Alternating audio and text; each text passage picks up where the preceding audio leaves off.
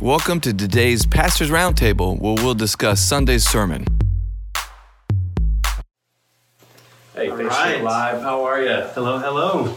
Howdy, howdy. It's Allen. Good. Yeah, we got Allen with us today. Allen Marks. Reverend Marks. Yeah, he's a great man of God. Does community advance. Preaching next week. We're excited to hear Yes, you sir. this week. Yes, sir. We'll be preaching about biblical faith. How do we know we have it? How to apply it? Yeah. Luke chapter 17, beginning at verse 5. It's going to be a great day. That's awesome. Absolutely. That's awesome. Gully's out of town today. He's on vacation. That's a so good thing. it's a great day. Well thing. deserved. Well deserved. He's Well been deserved. working hard. So He's a good man. yeah. So we're welcoming Allen to the Pastors Roundtable. Excited to have him today.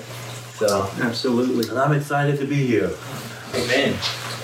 Actually, Allen is an extremely gifted individual. He not only can he preach the word, he's a worship leader, uh, and also the executive director of the Community Advance. Yes, Community Advance is a faith-based nonprofit organization. We're committed to changing our community here at Northwest Baptist Church, working with sixth through eighth graders and high schoolers, giving them principles how to live a Christian life and introducing them to uh, life skills that help them be successful. But most importantly, we introduce them to Jesus Christ, believing that we can give them all of the life skills and not give them Christ, and we have not helped them very much. Amen.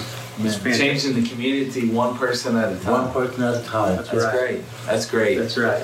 one life. Well, we continued uh, the Renew series. Uh, was started uh, a week ago, and uh, it's Renew when God breathes fresh life into His church.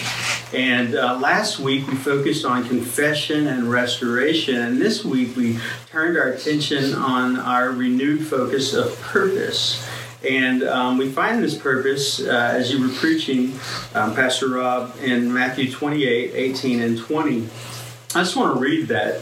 Um, Jesus came and said to them, All authority in heaven and on earth has been given to me. Go therefore and make disciples of all nations, baptizing them in the name of the Father and of the Son and of the Holy Spirit, teaching them to observe all that I have commanded you. And behold, I am with you always to the end of the age.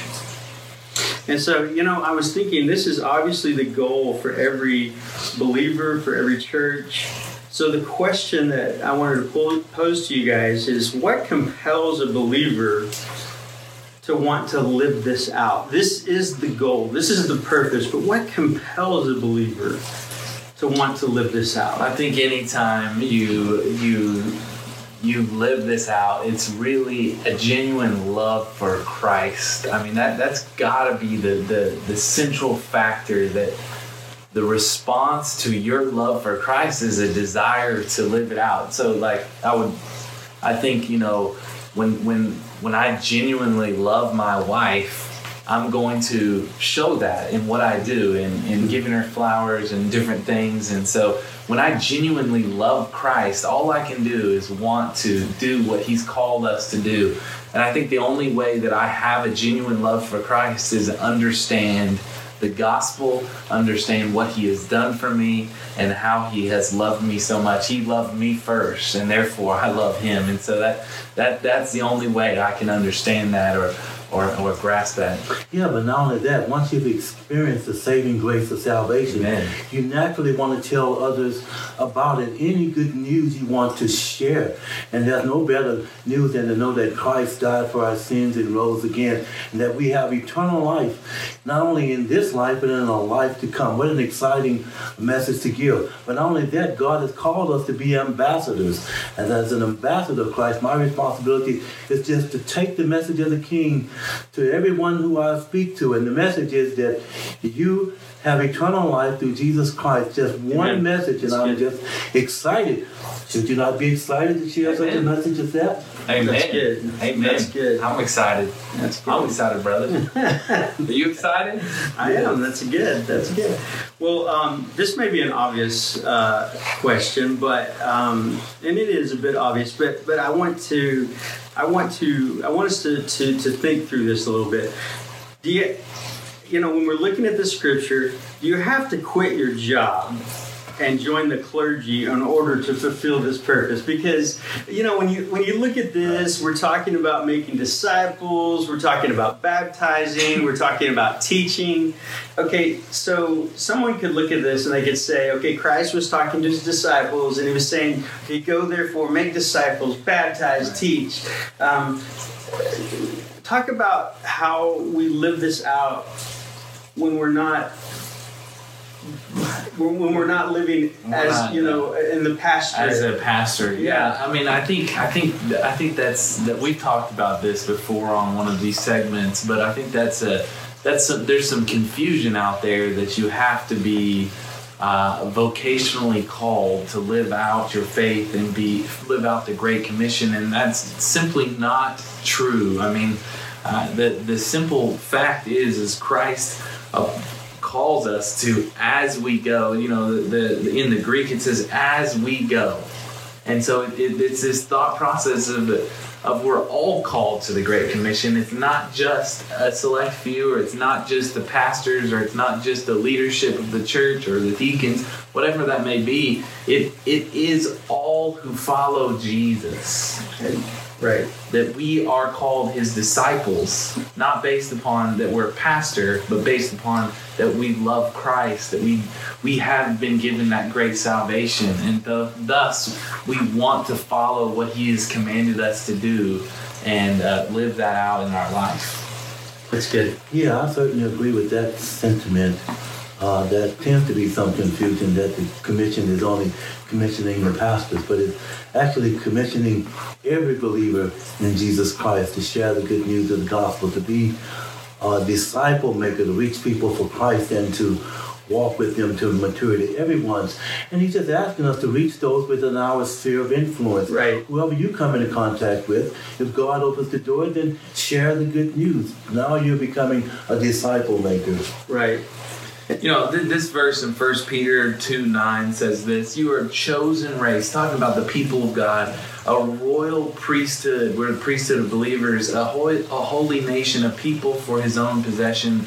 And, and then he said, That you may proclaim the excellencies of him who called you out of darkness into his marvelous light. That's not just for pastors. No. We're a whole people of, of, of, of, of ministers of the gospel. That's right. That's right. And you know, wherever you are in your workplace or your your your home or your spirit influence, um, that's where you're able to to make a, a difference. That's where you're able to reach others, and and the clergy.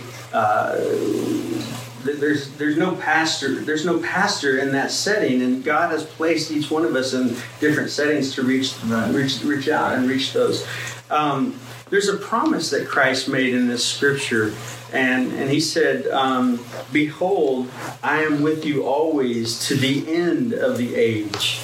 Let's talk a little bit about this promise.